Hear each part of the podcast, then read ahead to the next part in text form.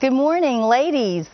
It is so good to be here today, and um, I'm so glad that you are here with us as well. What a privilege and what a joy to come and share God's Word. Now, I don't want to um, be a whiner, but has anyone noticed that when I'm teaching, the weather is really awful? I mean, I noticed this last year, and then sure enough, first week in January we come, and it's cold outside, and it's gray and overcast, and I think, well, this isn't good weather. Then the next week, it's even worse. It was colder, and there was actually a mist coming down, and we thought that there might be ice on the roads. And then last week, Vanita taught, and it was 65 sunshiny degrees. And for a moment, I thought maybe there's hope for next week. But here we are today, and it is, I think, 17 degrees outside, snow and ice all around. I can hardly wait for next week. But, um, but I'm not complaining. It is a great joy. It is a great privilege to be here um, studying God's Word together. There's no place I'd rather be than studying God's Word with you all. I am Deb Haygood, and I am one of the uh, teachers on the teaching team. It's very good to be here this morning, week four of our study of Isaiah. And I want to begin by encouraging you. I know this was a long lesson, but after today, we are over the hump. Um, we only have just few chapters to read in the weeks to come. Next week we have four chapters, but it's the story of King Hezekiah, and stories are easy, so that'll be okay. And then after that, it will just be either two or three chapters. And I think things are going to get easier as we go along. The Holy Spirit is opening our eyes and ears to understand these beautiful words of Isaiah. And at the end of this time, we may not understand everything in Isaiah, but we are going to understand a great deal as we walk along with Jesus. It will be a great help as we walk along with our Savior. This is week four of our study of Isaiah called God's Salvation Symphony. And in review, Isaiah was called by God to deliver God's message to his people, Judah the southern kingdom of Israel. They were the children of God. They were the covenant people because God had made a covenant with Abraham back in Genesis 12 more than a thousand years before this.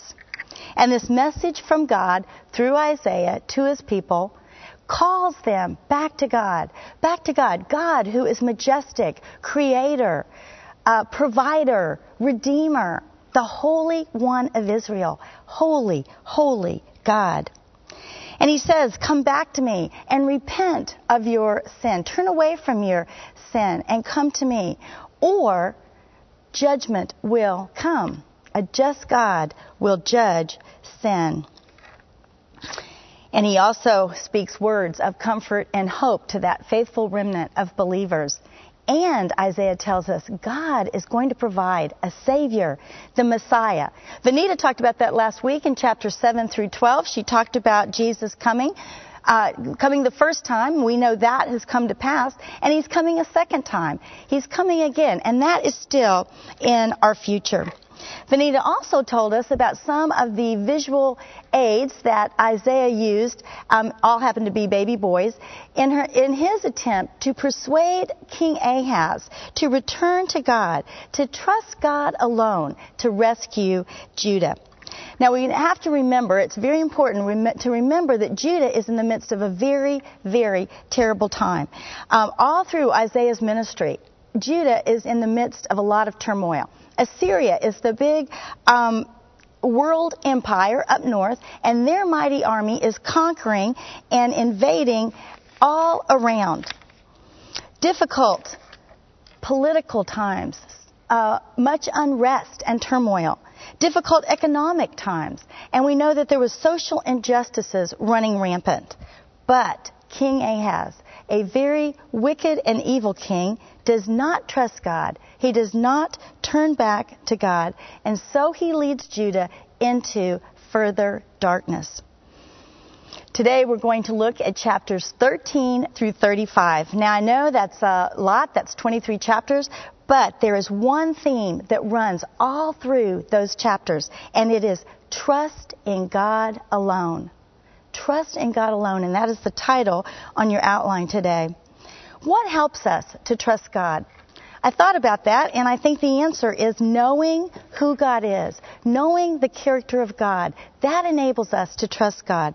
So as we quickly look through these chapters this morning, we're going to talk about the character of God. We're going to focus on that as we go through the chapters. Now, on your outline, you will see that I have divided um, this talk today, all these chapters, into four parts. Chapters 13 through 23. This is the um, judgment of the Gentile nations surrounding Israel.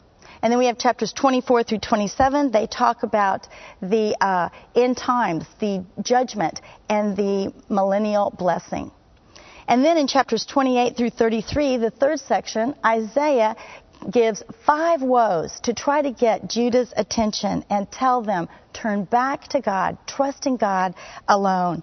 And then we end with chapters 34 and 35, and they echo 24 and 27. They too talk about the final judgment and the millennial kingdom and the blessing that comes there. So, as we come today to chapter 13, the symphony continues. But the music reminds me more of the music from the movie Jaws. How many of you saw the movie Jaws? Do you remember that? Pretty scary in the early 70s. And do you remember that music? Dun dun, dun dun, dun dun dun dun dun dun dun dun dun and the louder and the faster it got the more scared you were because you knew that the great white shark jaws was getting ready to either take off the end of a boat or the end of a raft or a person. And it was very, very scary hearing that music. Even today, when they play that music, everyone knows, oh no, Jaws. That's kind of what I hear all through these chapters of judgment, 13 through 23. Thomas Jefferson said, Indeed, I tremble for my country when I reflect that God is just. I cannot help but tremble a little bit as well.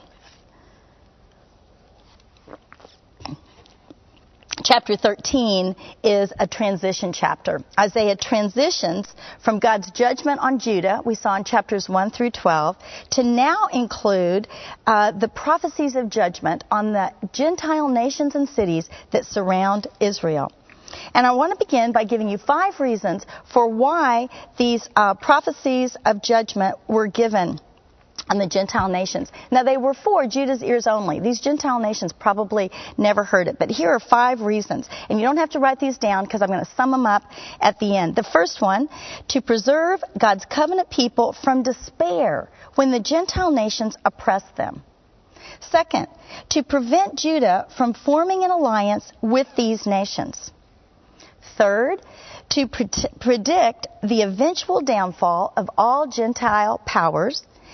Fourth, to uh, proclaim the Messiah's authority over all Gentile powers. And then the fifth is to produce faith in Judah. To produce faith in Judah, trusting God was their only hope. That was what Isaiah was hoping they would get out of these judgments. These prophecies were for the ears of Judah only, so that they would trust in the holy God of Israel. He is powerful and He is sovereign. These are two clear um, characteristics of God that I see in these chapters. He is powerful and he is sovereign.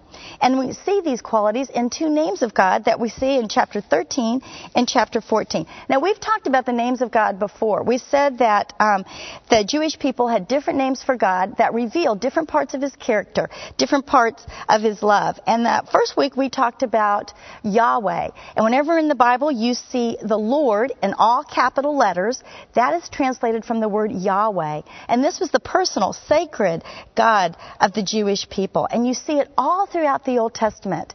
Um, it's in every, almost every chapter in the Old Testament. And then we also talked about um, the word for God that is Adonai. And that's when you see the word Lord, capital L, and then small O R D. And we saw that in Isaiah 6, chapter 1. Adonai means master. Today we're going to look at um, two more. And in chapter 13, verse 6, we see the first one. If you want to turn um, there and read with me. Wail, for the day of the Lord is near. It will come like destruction from the Almighty. And the word there for Almighty is Shaddai. El Shaddai. El is a prefix that means God, and Shaddai means Almighty, majestic, strength all sufficient and powerful. El Shaddai means the almighty, majestic strength of the all sufficient one. All sufficient one.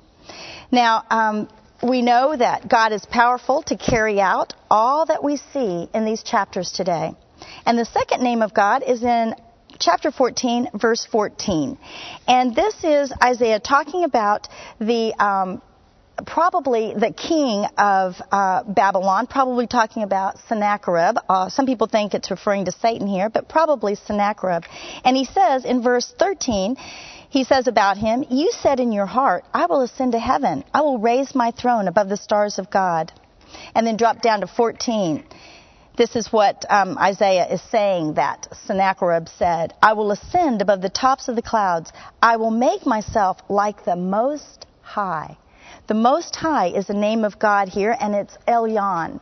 El Elyon. It means the ruler over all rulers. It's the universal, all ruling nature of God. And I use the word sovereign on your outline.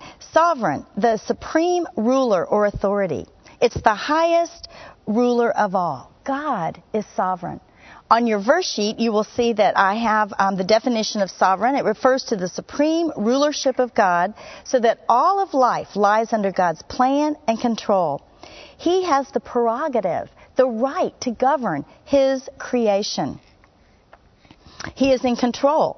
His plan goes forward, and it is not thwarted by the sinfulness of man. And we see that in Isaiah 14, verse 24, if you'll turn there to, with me. Verse 24 says, The Lord Almighty has sworn, Surely as I have planned, so it will be, and as I have purposed, so it will stand. Drop down to 26. This is the plan determined for the whole world. This is the hand stretched out over all nations. For the Lord Almighty has purposed, and who can thwart him? His hand is stretched out, and who can turn it back?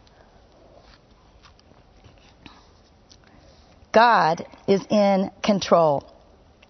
We want to remember that these judgments were for Judah's ears, not for these uh, Gentile nations. And they were spoken to remind Israel that no matter what the nations um, do to Israel, that her final destiny is secure because it is the Lord, not they, who shape the um, events of history. It is God who shapes history. He is the Lord of all nations and it's His judgment on them with the ultimate goal of salvation for His people. It's God's history, His story. So let's turn and look at our, get our maps out. We're going to be looking at our maps as we go through these first um, chapters here. And I want to also tell you that Hezekiah is now king. Ahaz has died. Hezekiah is king. And the good news is he actually heeds some of uh, the things that Isaiah says in these prophecies. So let's begin with chapter 13, verse 1. Turn back there. It says, An oracle concerning Babylon that Isaiah, son of Amos, saw. Now, Babylon is the capital city of Babylonia. It was a beautiful city of culture. And there's many thoughts on when this prophecy of judgment takes place. Some think it may be way um, in the end times in the book of Revelation. Some think it may be referring to when the Persians conquered Babylonia after they had taken Judah into captivity. Some think it's that near um, future of Isaiah when Assyria conquered Babylon and destroyed it. This was before the Babylon was rebuilt and became the world power. You know, it's hard to know, but what I do know is that Babylon is always a rallying point for anti God activity. Way back in Genesis 11, with the Tower of Babel, we see this, and you might want to read Genesis 11. And then you go on to um, Judah being taken into captivity by Babylon, and to the present day, um, the activity going on in the Middle East, to Revelation in the end times when Babylon is mentioned. And we see in verse 11 that their sin is pride. I will put an end to the arrogance of the haughty and will humble the pride of the ruthless. Pride. Now, we've already seen pride. We saw that um, in those judgments against Judah. And so on your verse sheet, I've written a definition of pride self exalting attitude, that seeks to dislodge God as the center of all things and deny Him the glory due, to, due Him. It's trusting in oneself, not in God. Making ourselves the center and not God the center. Then next we see Assyria. That's in um, 14, chapter 24. And, I mean, chapter 14, verse 24, and we've already talked about that. There's only a few verses for Assyria, and that's because last week Vanita told us um, about the demise of Assyria in chapter 10. So there's a few words here, and we see in verse 25 that the sin of Assyria is cruelty and oppression. His yoke will be taken from my people. Their sin is cruelty and oppression. Let's go on to uh, the Philistines. That is in verse 28. This oracle came in the year King Ahaz died. Do not rejoice, all you Philistines. Now, as we see here, King Ahaz has just died. So these oracles are probably not in chronological order. They're more in a geographical um, schematic because we go all around Israel. We were now we're in the west in um, Philistia. Now let's move to the east with Moab. Um, 15 verse 1. An oracle concerning Moab. Ar in Moab is ruined. And we see the sin of Moab in chapter 16 verse 6 we have heard of Moab's pride, her overweening pride and conceit, her pride and her insolence, but her boasts are empty. Once again, it's pride as the sin. We go from Moab to um, chapter 17, verse 1, up north, west to east. Now we're up north, and this is an oracle concerning Damascus. See, Damascus will no longer be a city.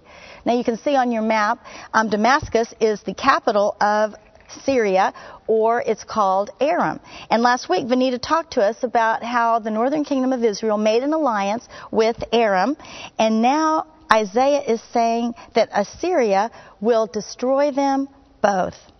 And what is their sin? Why does this happen? Look at verse 10 in chapter 17. You have forgotten God your Savior. You have not remembered the rock, your fortress. Their sin is they forgot God. They did not remember the Lord, their rock, their only true security. And then we go from the north down to the south in verse uh, 1 of chapter 18. It says, Woe to the land of whirring wings along the rivers of Cush. Now, Cush um, is that uh, country that borders the upper Nile River. It's next to Egypt. And shortly after this time, they would unite and become um, part of Egypt. And so there's also an oracle concerning Egypt, and that's in 19 uh, verse 1. An oracle concerning Egypt. See the Lord rides on a swift cloud. Now, from the time of Abraham, the Jews were always going to Egypt in times of trouble. Anything that was happening, they were going to Egypt. And so Isaiah is saying here very loudly, do not look to Egypt for your security against Assyria. Do not even go there because God is going to punish Egypt as well. In fact, he tells um, Isaiah to dress up in his undergarments and to go around barefoot, stripped and barefoot. And we read that in chapter 20, verse 2. And in case you didn't get to this in your homework, I want to read this because I think it's pretty interesting. Let's look at verse 2. At that time, the Lord spoke through Isaiah, son of Amos, and he said to him, Take off the sackcloth from your body and the sandals from your feet. And he did so, going around stripped and barefoot. And then the Lord said, Just as my servant Isaiah has gone stripped and barefoot for three years as a sign and portent against Egypt and Cush, so the king of Assyria will lead away, stripped and barefoot, the Egyptian captives and the Cushite exiles, young and old. Drop down to five there. Those who trusted in Cush and boasted in Egypt will be afraid and put to shame. In that day, the people who live on this coast will say, See what has happened to those we relied on? What are we going to do? How are we going to escape from Assyria? You know, you have to love Isaiah because Isaiah is so faithful to always do what God tells him all these years. You know, he's doing visual aids all along. We saw in chapter 1, he's acting like a lawyer presenting a case um, against Judah. In chapter 5, he's singing a love song. Last week, we saw him um, using the visual aids of babies, and he even wrote the uh, name of his son, Maher Shalal Hashbaz, that long name, on a banner so that they could see that. And now we see that he is walking around, probably in his undergarments and barefoot, to give a picture to the people in Judah of what Egypt and Cush are going to look like when Assyria captures them. Now, let me say, he probably um, wasn't naked. He probably had undergarments on, and he probably didn't wasn't dressed like this 24/7 for three years, but probably for a part of every day for three years, he was dressed like this as a visual aid. And then um, we go on to chapter 22. and um, this is about the city of Jerusalem. And we see here it says an oracle concerning the valley of vision. Now, Jerusalem is built up on a hill and it's surrounded by three valleys. And this is where Isaiah is. And this is where Isaiah is seeing this vision. And so for Isaiah, this is um, the valley of vision. But not so for his people, for they are blind. And we see that all through this um, oracle of judgment against them. In verse uh, 13, it reads, well, actually, let's start in verse 12. The Lord, the Lord Almighty, called you on that day to weep and to wail, to tear out your hair and put on sackcloth. But see, there is joy and revelry, slaughtering of cattle and killing of sheep, eating of meat and drinking of wine. Let us eat and drink, you say, for tomorrow we die. You know, God wanted a spirit of repentance. Instead, he sees revelry. And this is so disturbing to Isaiah that in verse 4, he tells us, Therefore I said, Turn away from me. Let me weep bitterly. Do not try to console me over the de- destruction of my people. This oracle of judgment, um, this vision that he sees, is about the destruction of his people in Jerusalem. It's probably when um, Sennacherib comes in 701. We're going to talk about that next week. And Isaiah is grieving and he's sad and he's weeping just as God weeps over his children in Jerusalem. Let's go on and we're going to look at the last prophecy, and that is the um, prophecy against Tyre, the final prophecy in chapter 23, verse 1. An oracle concerning Tyre, wail, O ships, ships of Tarshish, for Tyre is destroyed and left without house or harbor. Now, Tyre was a great seaport. It's known for its commercial wealth, and it is going to be destroyed as well. So we come to the end, and we um, see here we started with Babylon, way out east, and it's known for its great uh, cultural achievements, its military might, and we've gone all the way across, way to the far west, with Tyre, that was known for their great commercial wealth. These oracles show the supremacy of God over all participants in world history. They all had threatened or opposed Israel at some time, and right now in Isaiah's day, they um, are all actual or potential partners in anti Assyria alliances with Judah. And Isaiah is trying to tell them do not do that. Do not partner up with these countries. They will be destroyed as well. Trust in God alone. Now, Judah didn't learn from these prophecies, but we today can learn from this. We can learn that the crises we face today will not be solved by looking at the world for solutions. The world does not hold solutions. It's not a bigger bank account that will help us or a better job or different leaders. Or maybe it's a different husband that we think will help. Maybe um, it's getting unmarried, or maybe getting married. Maybe it's having our parents or having children. None of these will solve our problems. The world does not hold the solution for us. Instead, it is God. We need to look to God. God, who is powerful and sovereign. He was powerful and sovereign in Isaiah's day, and He is powerful and sovereign today. El Shaddai and El Elyon. On your verse sheet, we have 1 John 2:17, and it says, "The world and its desires pass away, but the man who does the will of God lives forever." God is powerful and sovereign. And knowing this, remembering this, can lead us to faithfully trust in God and in God alone. And the music crescendos as we come to chapter 24 through 27. And here I see God as the righteous judge and the faithful redeemer. These chapters are called Isaiah's apocalypse. Um, because he unveils the end times in these chapters. And that's what apocalypse means prophetic disclosure or revelation, unveiling. So let's look at your timeline real quickly. We're going to look at that, get that out. And um, we look at um, the very left hand side of the page, we see the cross. And that represents the um, death and resurrection of Jesus Christ. And that ushered in the church age. And that's where we are right now. We are in the church age. This is a time when the good news of Jesus Christ is going throughout. And Gentiles, as well as Jews, are. Um, can believe this message and be saved by the good news of Jesus Christ the church age is going to end when the tribulation period begins. It's seven years of tribulation. And right before the tribulation period, you see that little arrow? That is the rapture. Jesus is going to come back and take up all the believers that are on earth, all the believers that are alive, as well as the ones that have died since Jesus um, was buried and resurrected. They are going to be taken up, and we will be with Christ in heaven.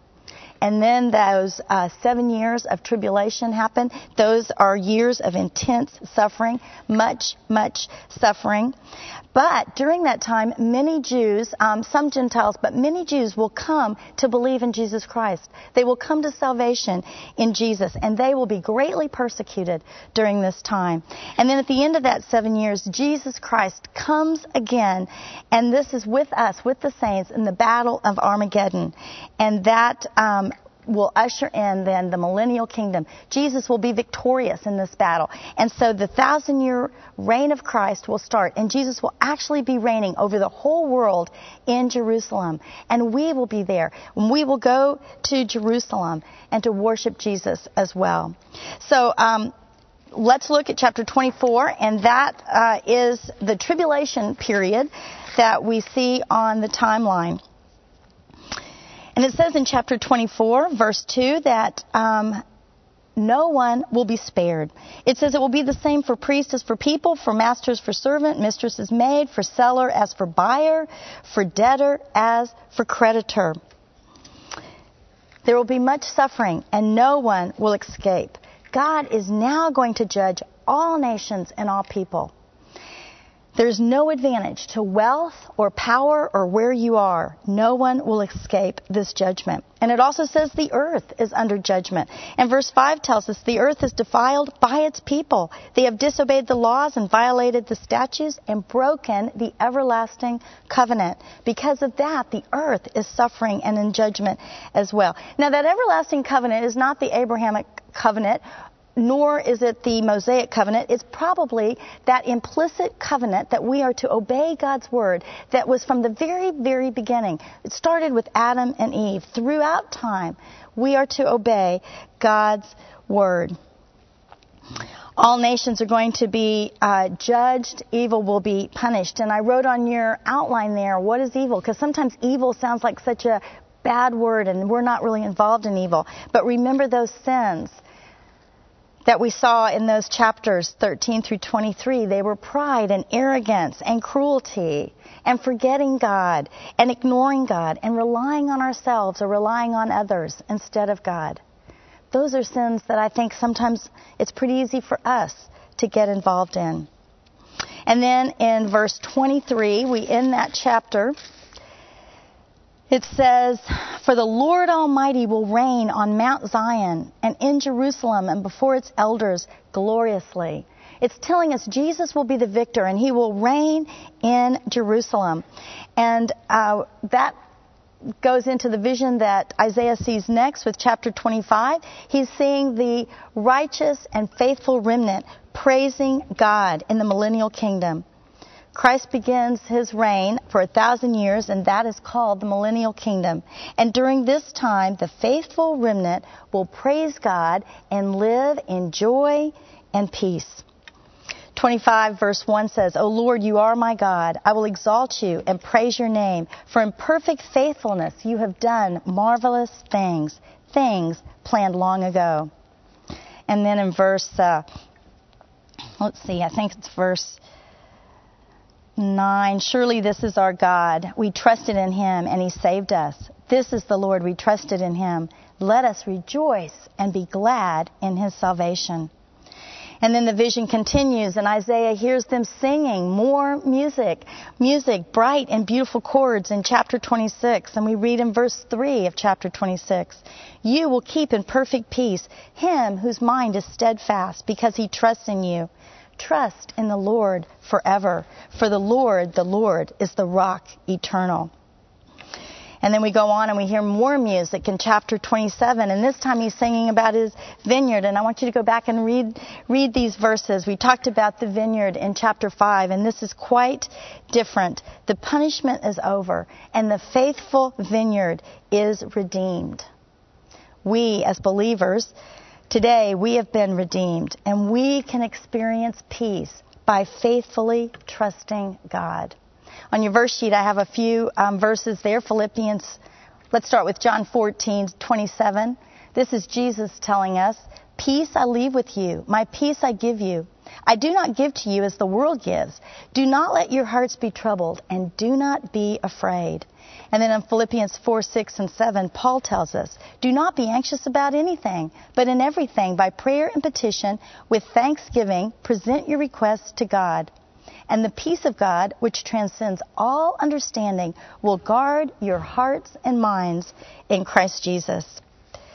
When we exhibit the peace of God, it is a witness to Jesus being our rock and our Redeemer. Now, we may be sad over situations in our life. There may be times of grief, but we are not despairing.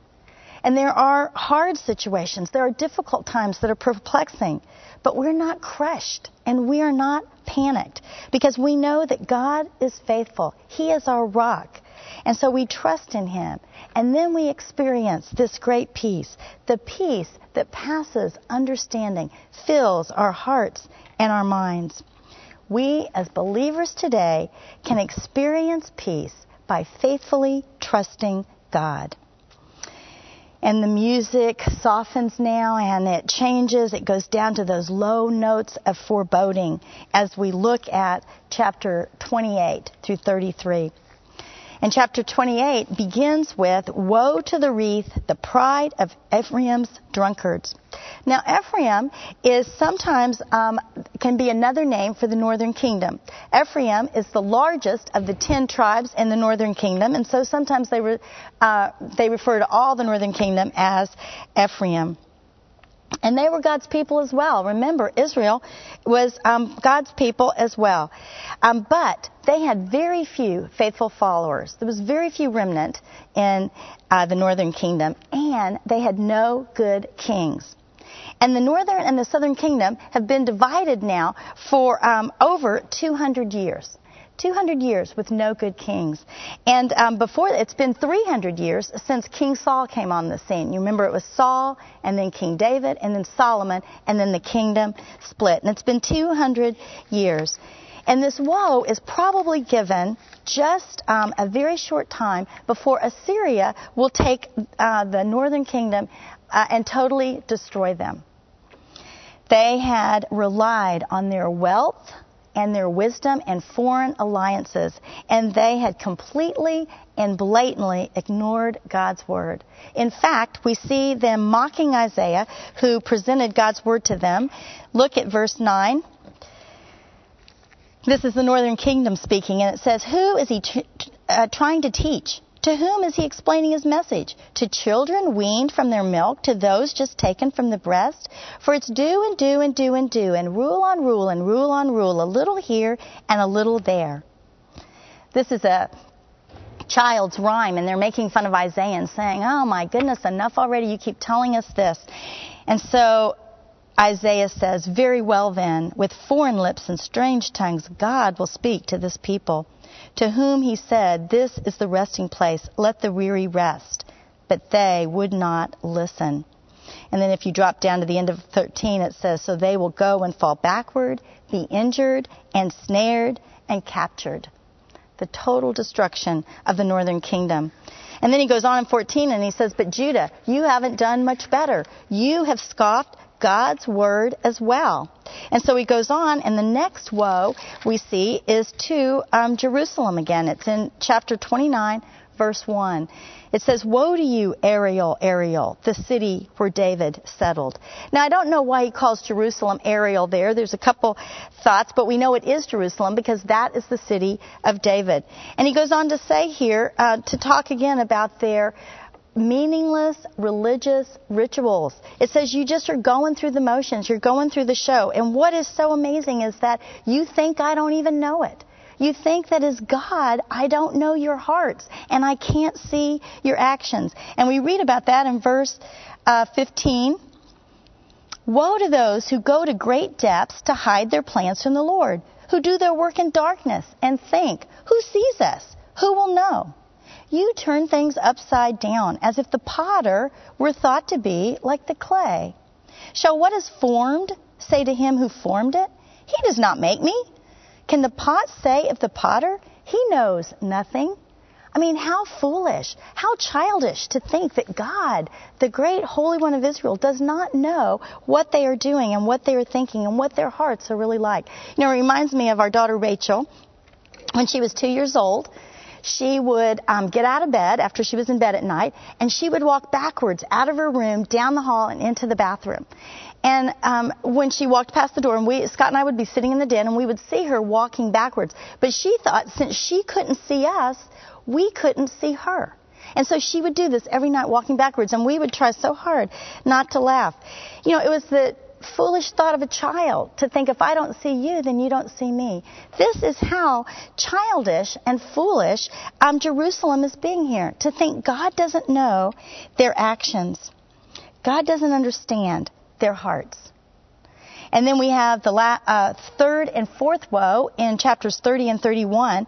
And they, these woes deal with making an alliance with Egypt and depending on their military might. Verse uh, 1 of chapter 30 says, Woe to the obstinate children. You know, God even calls them children. To those who carry out plans that are not mine, forming an alliance, but not by my spirit, heaping sin upon sin, who go down to Egypt.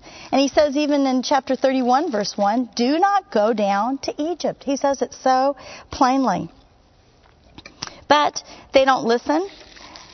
They ignore him. And so we see um, that God tells Isaiah we're back in chapter 30, verse 8. He says, Go now, write it on a scroll for them, inscribe it on a scroll, that for the days to come it may be an everlasting witness. He says, Write these woes, these prophecies down, so that when all these things come to pass, they can't say, Well, you never told me this.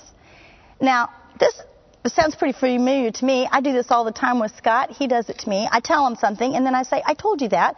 And he says, You never said that. And then I say, you know, next time I'm going to write it down so that it'll be in writing. Well, that's what God is saying to Isaiah. Write it down so they will see that what I have said will come to pass. And he says, write it down in verse 9 because these are rebellious people, deceitful children, children unwilling to listen to the Lord's instruction. They're a little bit like the northern kingdom here.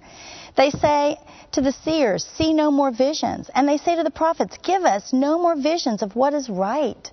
Tell us pleasant things. Prophesy illusions. Leave this way. Get off this path and stop confronting us with the Holy One of Israel.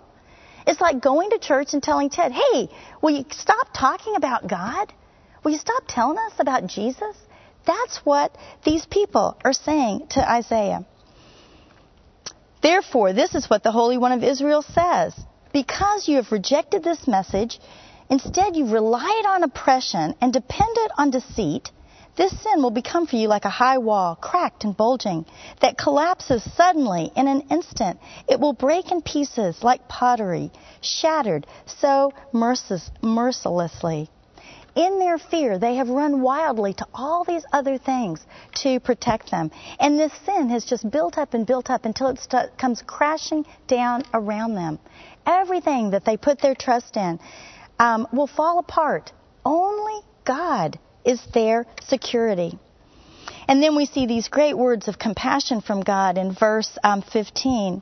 This is what the sovereign Lord, the Holy One of Israel, says In repentance and rest is your salvation, in quietness and trust is your strength, but you would have none of it. And over in 18, he says, Yet the Lord longs to be gracious to you. He rises to show you compassion, for the Lord is a God of justice. Blessed are all who wait for him. And in verse 19, how gracious he will be when you cry for help. As soon as he hears, he will answer you. God is a God of grace and compassion. God longs for us to call out to him so he can show us grace and compassion. In fact, this section I've called um, God is gracious and God is compassionate. You know, it had been a long time that Isaiah had been preaching this message to the people, probably over 20 years. And yet, God longs to show them compassion. And so it is with us today. God longs to show us His grace and His compassion. And then we see the fifth woe in chapter 33,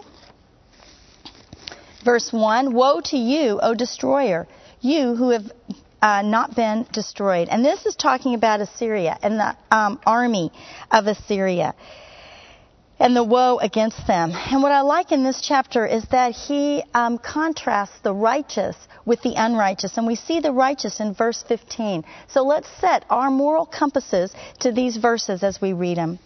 He who walks righteously and speaks what is right, who rejects gain from extortion and keeps his hand from accepting bribes, who stops his ears against plots of murder and shuts his eyes against contemplating evil. This is the man who will dwell on the heights. We see here that the righteous are truth tellers and they live their lives like they speak their words. It's kind of like Vanita's point last week that your um, the lyrics of your life match up with your delivery. And they're not um, cheaters. They're not taking more and leaving less for others. And that says that they close their ears to evil plots. Now, it may not be plots of murder for us today, but what about words of gossip that hurt someone's reputation? And it says they shut their eyes to even contemplating evil.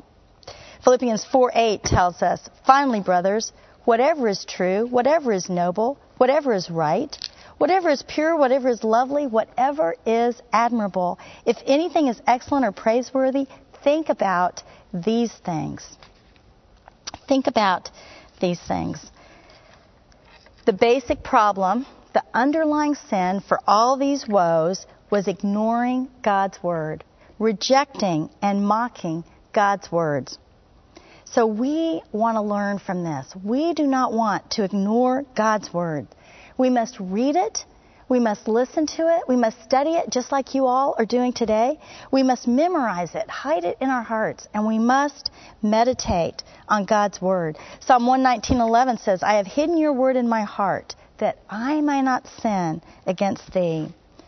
When we are in God's word, then God replaces fear with quiet strength as we trust him. Quiet strength as we trust him. And now we've come to those last two chapters, chapters 34 and 35, and the music has reached a grand crescendo. It's loud and powerful. Maybe this is the Hallelujah chorus, King of Kings, because that's what we are about to see here. In chapter um, 34 and chapter 35 echo the same message as chapters 24 and 27 the eventual judgment and the millennial blessing. We see Jesus, the warrior who comes in vengeance in the battle of Armageddon to destroy evil and to usher in the millennial kingdom where he will reign as King of Kings for a thousand years. This is the final stage of God's pl- eternal plan for His people. And this is what the um, people of God have been waiting for all their lives. It's what they've been waiting for since the time of Abraham, this millennial kingdom. It's what they thought were expecting when Jesus came the first time. They didn't understand the suffering Messiah. And this chapter 34 is the answer to those questions that we're always asking. When will God stop injustice and judge all the evil around us? Why do uh, bad things happen to good people? When will the unjust get what they deserve? Why do the wicked prosper? Here's the answer in chapter 34. This is when all that is going to be taken care of. I read a quote that said, God will heal all human hurts and restore justice to his world on his time schedule and in his ways. You know, sometimes we think God is slow. He's slow in righting the wrongs. But 2 Peter 3 reminds us of this. But do not forget this one thing, dear friends. With the Lord, a day is like a thousand years, and a thousand years are like a day. The Lord is not slow in keeping his promise, as some understand slowness. He is patient with you, not wanting anyone to perish, but everyone to come to repentance. God tarries. He takes his time so that more will come to know him. And then we go into chapter 35, this great, beautiful passage of the millennial kingdom. We see um, the beauty and the joy and the peace of the millennial kingdom where we will live with Jesus as he rules from Jerusalem. We'll live with Jesus praising his name. And we see in verse 3 and 4 these words of encouragement. Strengthen the feeble hands, steady the knees that give way. Say to those with fearful hearts, Be strong, do not fear. Your God will come. He will come with vengeance, with divine retribution. He will come to save you. We can trust in God today for our hope. Our hope that Jesus is coming again. Jesus is coming back. And that hope is a certain and sure future with Jesus. You know, sometimes it's hard to explain that hope. Thomas Aquinas said that to one who has faith, no explanation is necessary, but to one without faith, no explanation is possible. But we can have hope. We can trust in God because He is who He says He is. And we know many of these things in Isaiah have already come to pass. So if He is the God of history that we can trust, we can trust Him for today, and then we can believe the future is certain as well. He is the God of history. He is the God of the future. Through His Word, through prayer, through experienced blessings, we know that God is who He says He is. And as we remember that, we can trust Him and we can trust in Him alone. I want to close this morning with a song that helps me to remember who God is. And I can still remember, makes me um, tear up, the first time that I ever heard this song. Um, it was almost 30 years ago. I had two little children, and a friend of mine came with this. It was a record album, and she had two little toddlers. And she said, "You have got to hear this song." And I put it on the stereo, and because there were these toddlers running around, I put the headsets on, and the music filled my um, mind, and my heart. And I fell to my knees. Knees. I actually fell to my knees as tears were streaming down my face as I felt the majesty and the sovereign power and the love of God wash over me. So, as this music plays, I want you to close your eyes and think about El Shaddai. Thank you and bless you.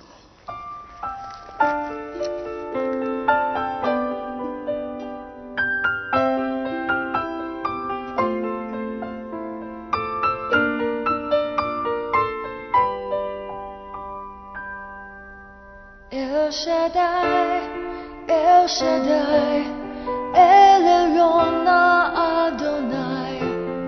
Age to age, you're still the same by the power of the name. El Shaddai, El Shaddai.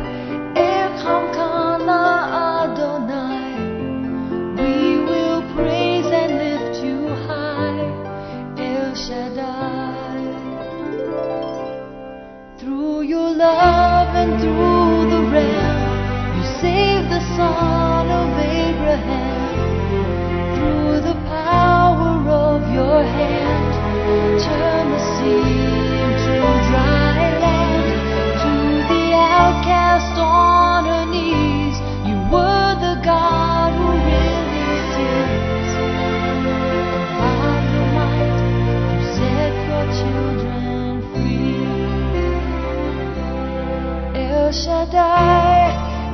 Shaddai,